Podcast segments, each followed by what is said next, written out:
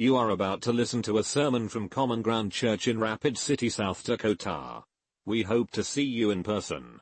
For more information visit commongroundcma.org. Get you moving twice today, which means that you're more than willing to do it a third time. okay, so uh, last um, last Sunday we had food for thought, and we ended up doing a discussion about how we go into the world and relate with the world, and um, certain things that we do that might not be appropriate in different cultural contexts. So uh, this morning we put together a list of just some funny or um, just different ways that uh, other cultures express greetings to one another. And so I want you to look at these uh, and then like pick your favorite and then go choose a target and then do that greeting to that person. So here we have um, just like asking, so where are you going? That's perfectly all right. Um, we're all in the same place, so probably don't want to choose that one. Let's just, yeah keep going. Hmm. Anybody see a favorite yet? Like grabbing people's feet as a sign of respect? Yeah, that's good.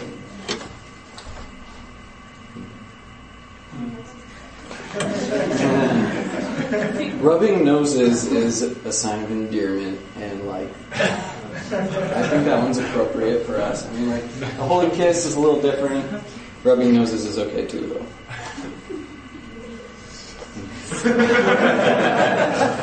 William Rock Johnson is very appropriate for this church.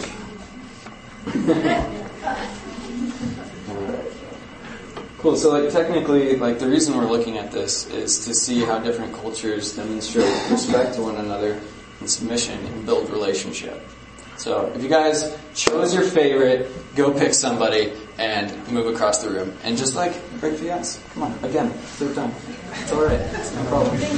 Okay, not the buddy next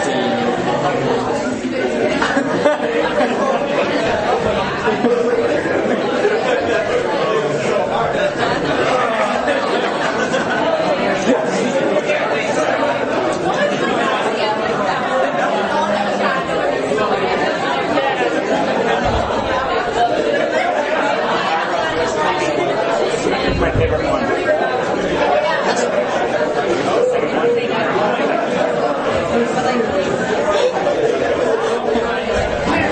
That's right, that's also recorded.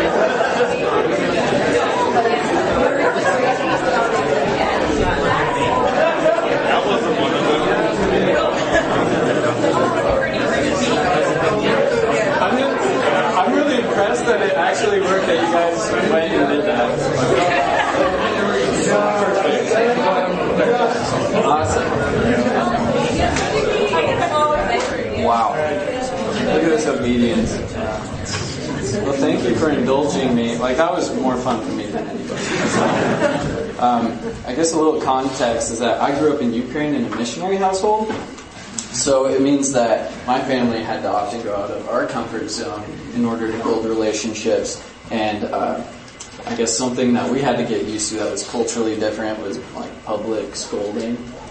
I don't know if any of you have had that happen, but my poor mother would be walking the kids to school and any old grandma figure, babushka is what we call them, um, who's like sitting on the street corner like selling sunflower seeds, would feel like it's her responsibility to tell my mom how bad of a job she was doing with my sister and me. Um, especially regarding like the fact that we were inevitably going to get a cold. It just didn't matter the medium. Like we'd be eating ice cream and they'd be like, "You're eating marozhna and you're going to get a cold now." And it's like, uh, no. And my mom would really try hard to, you know, like contend with them in broken Russian, but eventually would just get exasperated and give up. Um, it's pretty funny though how after eight years of living in that environment, I actually believe that my mom thinks that if I eat too much ice cream, I'm gonna go. so, like redundant, like it happens enough times, and uh, I guess it just wears on you. and You kind of give in. But uh, today we're gonna delve into Second Peter, and uh, we're gonna see how false teaching um, is something that we have to be on guard against.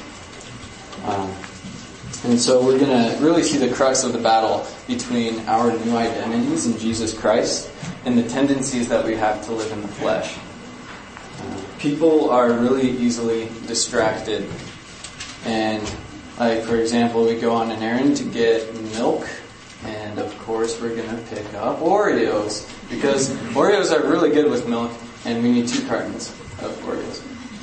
Um, cartons of Oreos. Yeah, but I mean like all of us can identify with, you know, walking through Target and just like window shopping, but then walking out with, I don't know, like $300 worth of marzipan. I don't know. No, that, you don't need that much marzipan. But uh, most, most dangerously, uh, we are distracted from worshiping God and we are attracted to worshiping ourselves. And C.S. Lewis um, has a really good quote, and I'm going to share it with you. And he says that it would seem that our Lord finds our desires not too strong, but too weak. We are half-hearted creatures fooling around with drink and sex and ambition when infinite joy is offered to us, like an ignorant child who wants to go on making mud pies in a slum because he cannot imagine what is meant by the offer of a holiday at the sea. We are far too easily pleased. So that really embodies like how we are distracted by the things of this world when we have infinite joy in front of us. And today we're going to see that in 2 Peter. So please turn to 2 Peter chapter 2. We're going to go through verse 17 all the way through um, verse 2 of chapter 3. So if you have Bibles, oh wow, look at these guys, all of them have Bibles. You can use your phone too. There are Bibles under your seats. All right. So, speaking about false prophets, verse 17, these are springs without water and mists driven by a storm, for whom the black darkness has been reserved. For speaking out arrogant words of vanity, they entice by fleshly desires, by sensuality, those who are barely escaped from the ones who live in error, promising them freedom while they themselves are slaves of corruption. For by what a man is overcome, by this he is enslaved. For if, after they have escaped the defilements of the world by the knowledge of the Lord and Savior Jesus Christ, they are again entangled in them and are overcome, the last state has become worse for them than the first. For it would be better for them not to have known the way of righteousness than having known it to turn away from the holy commandment handed on to them. It happened to them according to the true proverb, a dog returns to its own vomit and a sow after washing returns to wallowing in the mire. This is now, beloved, the second letter I, Peter, am writing to you in which I am stirring up your sincere mind by way of reminder that you should remember the words spoken beforehand by the holy prophets and the commandment of the Lord and Savior spoken by your apostles. So what we see in this passage is something very evident, that there are enemies of God and of His people. And what we see in verse 18 is that the enemy longs to inhibit our glorification and worship of God by distracting us with our pleasures and turning us from the knowledge of Him. We also see that the enemy preys on the weak, those who are barely escaping the, the living in the flesh. And we see that the enemy uses appealing promises of satisfaction, of delight, and of freedom in order to distract us from delving into God's Word and from perceiving God's glory and from abiding with Christ. And the enemy turns good gifts into idols. So C.S. Lewis in that quote really hit on the attraction that we have to consumerism as our primary form of distraction. We turn everything into something about us that we want, that we that will bring us pleasure, that will bring us satisfaction, when in reality that's just instant glorification and it's fleeting. And ultimately those lead to slavery, corruption, and gloomy darkness as we see.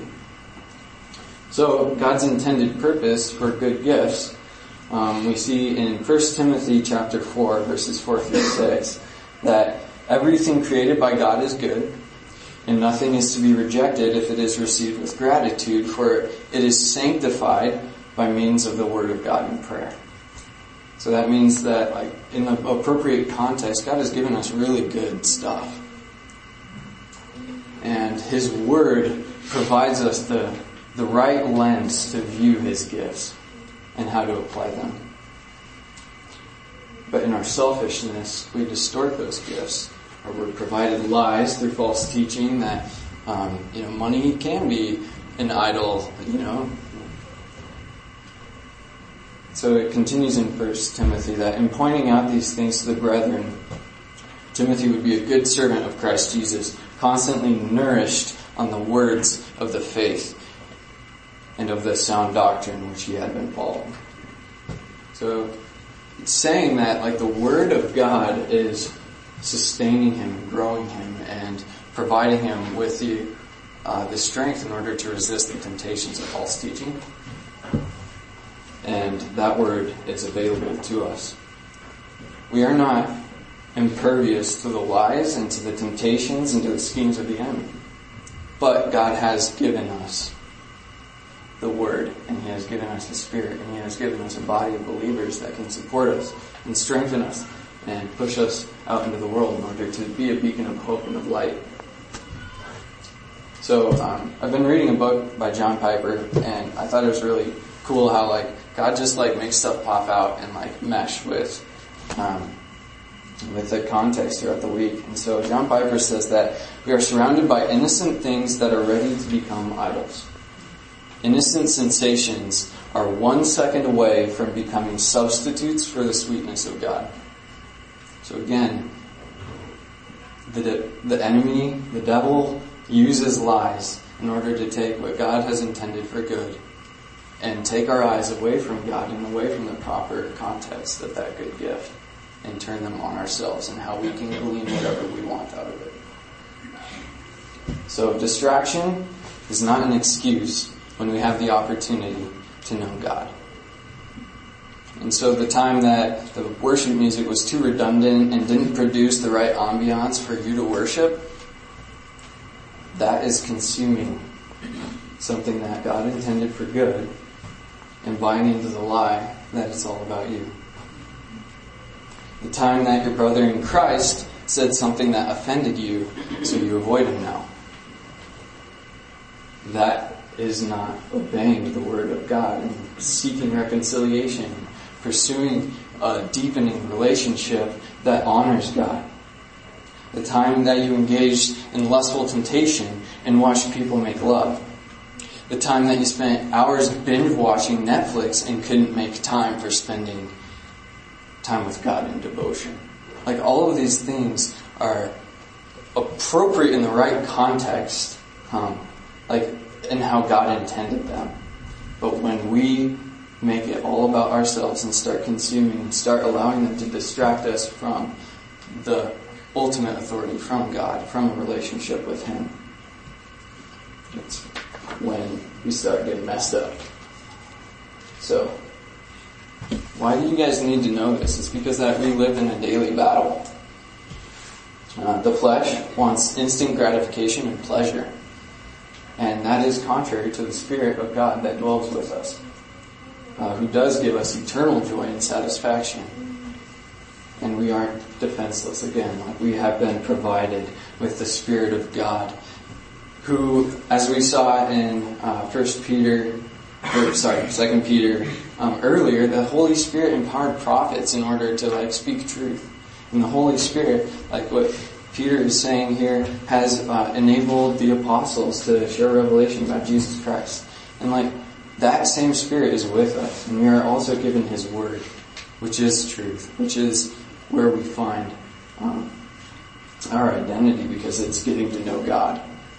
And, and we are also given His bride, the church, which is us, which is so awesome. So, with that, even Peter uses the word of God, quoting Proverbs, like talking about how uh, a dog returns to its own vomit and how a sow wallows in the mire. Like he quotes scripture in order to prove his point that like even Peter, an apostle of Jesus, needs to be nourished and fed by the word of God.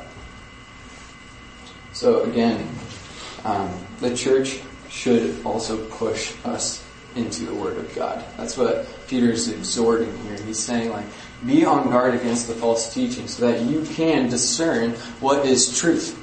Don't be weak when you have the opportunity to know God.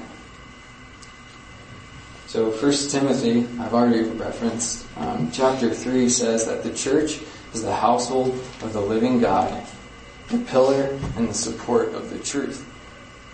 So that's, that's why we're here. Like we're here because of God's presence, because of His Spirit, because of His Word, because of His mighty work through His people who are being transformed in our desires and the renewing of our mind and the presentation of our bodies as holy and pure sacrifices to Him.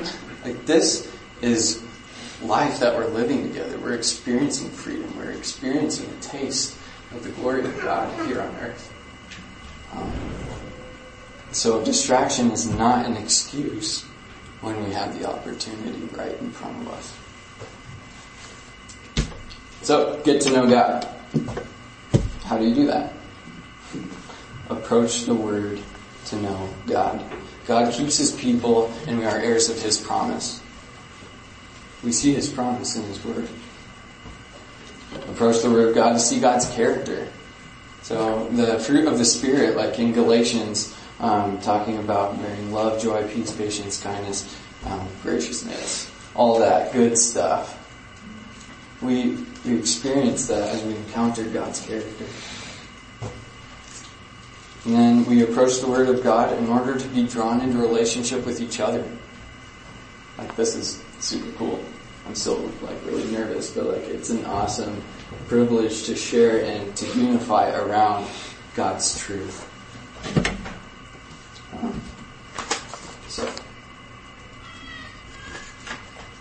the reason that we do this is because we are protected by God from the distractions of the world. Like God is our ultimate authority. He equips us, He provides us with with these things so that we can stand firm in the day of trial and temptation. God is our authority and our biggest attraction, and we are no longer our own. And Galatians says that uh, Paul writes, I have been crucified with Christ, and it is no longer I who live, but Christ lives in me. And like that's that's us. Like that isn't just Paul, the really awesome apostle who has a cool salvation story.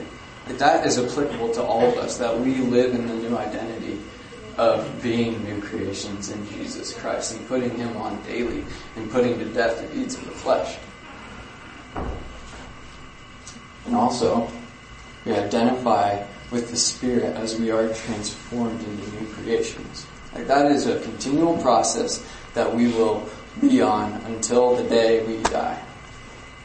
It's that we are aspiring after God's glory and making His fame known in all the earth and experiencing the fruit of no longer being slaves to the world, slaves to corruption like the false teachers, but being slaves to righteousness and to Christ. And also, like that maturing in that intimacy ends up building healthy relationships with his church. Yeah, we, we celebrate victory because Jesus Christ overcame the world. And like that's what it's saying about these false teachers is like they knew the righteousness that Jesus provided and yet they still chose to be slaves to the world and to the gifts that God has provided and distorting them and turning them into self-centered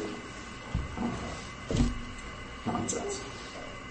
So, if we aren't alert and attentive to the teachings that we hear in the name of Jesus, checking them with, Brian calls it a baloney meter, but it's definitely like the Holy Spirit working in us and um, talking about it and sharing time in Bible study with each other and like checking what we hear in the world against truth in the Bible. If we don't do that, subtle lies can compound and end up stealing our gaze from God and from Jesus. Um, And that, that really isn't acceptable.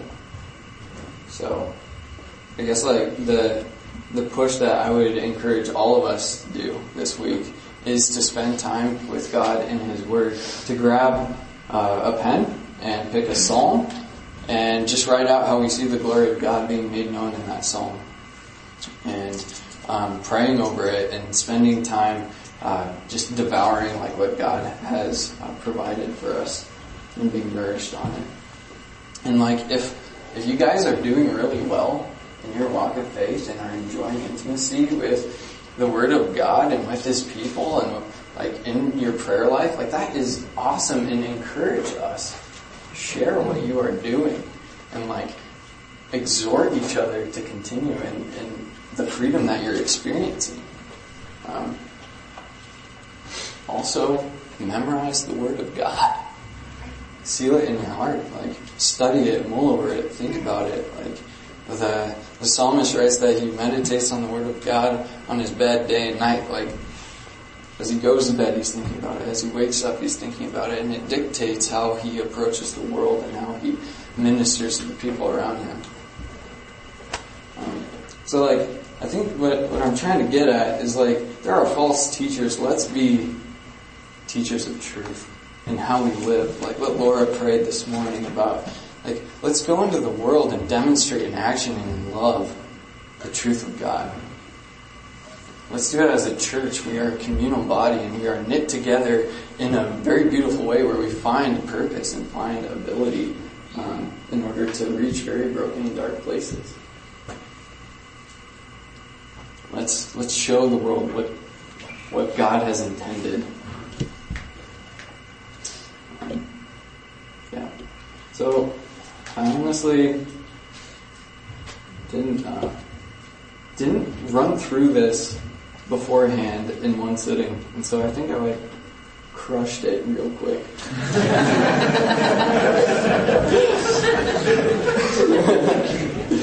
um, but like, I, I just want to pray over us and pray over our desires. And then something cool would be just to get into pods of people and sit around God's Word and read through it again.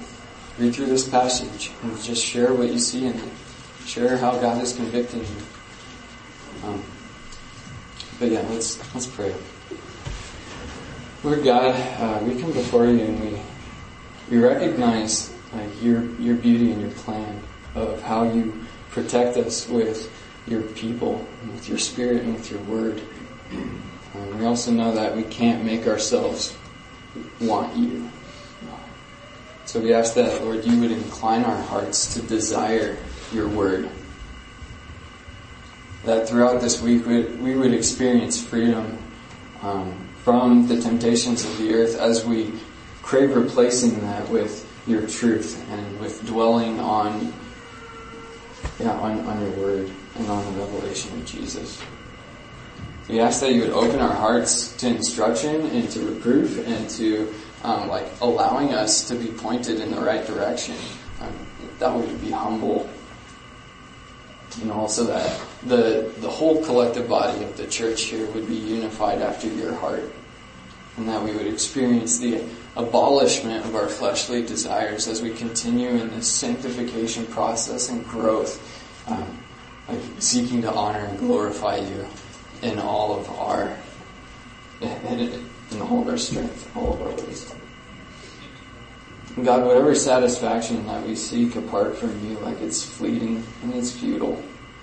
So we ask that you would satisfy us with your glory that we see revealed in your word and that we see revealed as we develop friendships and, and delight with each other in this church and as we go outside of this church and send a bunch of people across the states um, into their own home churches or churches on internship and that like we would be the tangible representation of your kingdom here on earth. And that's something that we cry out for is that Lord, um, your kingdom would come, that we get to participate in reflecting the goodness of how you intended um, life to be lived. So we commit these things at your feet and we praise you for this time that we have to share together. It's in your name, Jesus. Amen. Cool. So how about we do it? Like there are multiple sections up there that can split off. Let's see. Hey, I can do a Brian thing and like fake statistics. All right, so in this section we have like 14% like 20 year olds. Um, yeah, I don't know. You guys can figure it out. Just like turn into a circle and grab a Bible and read through read through this section and then like read through Psalm one. Or yeah, let's do that. Cool. I'm gonna join you. Turn off the mic. Directions are not clear. Okay, so we just read through 2 Peter chapter 2, verses 17 all the way through chapter 3, verse 2. Let's read that again together. Alright, and then when we're done with that, we'll still have time. Wow. And then we can read a psalm together. And then we can pray over it. And then we can ask for God's hand to move through us in this community and just pray for each other in the areas that we need prayer. Yeah, let's.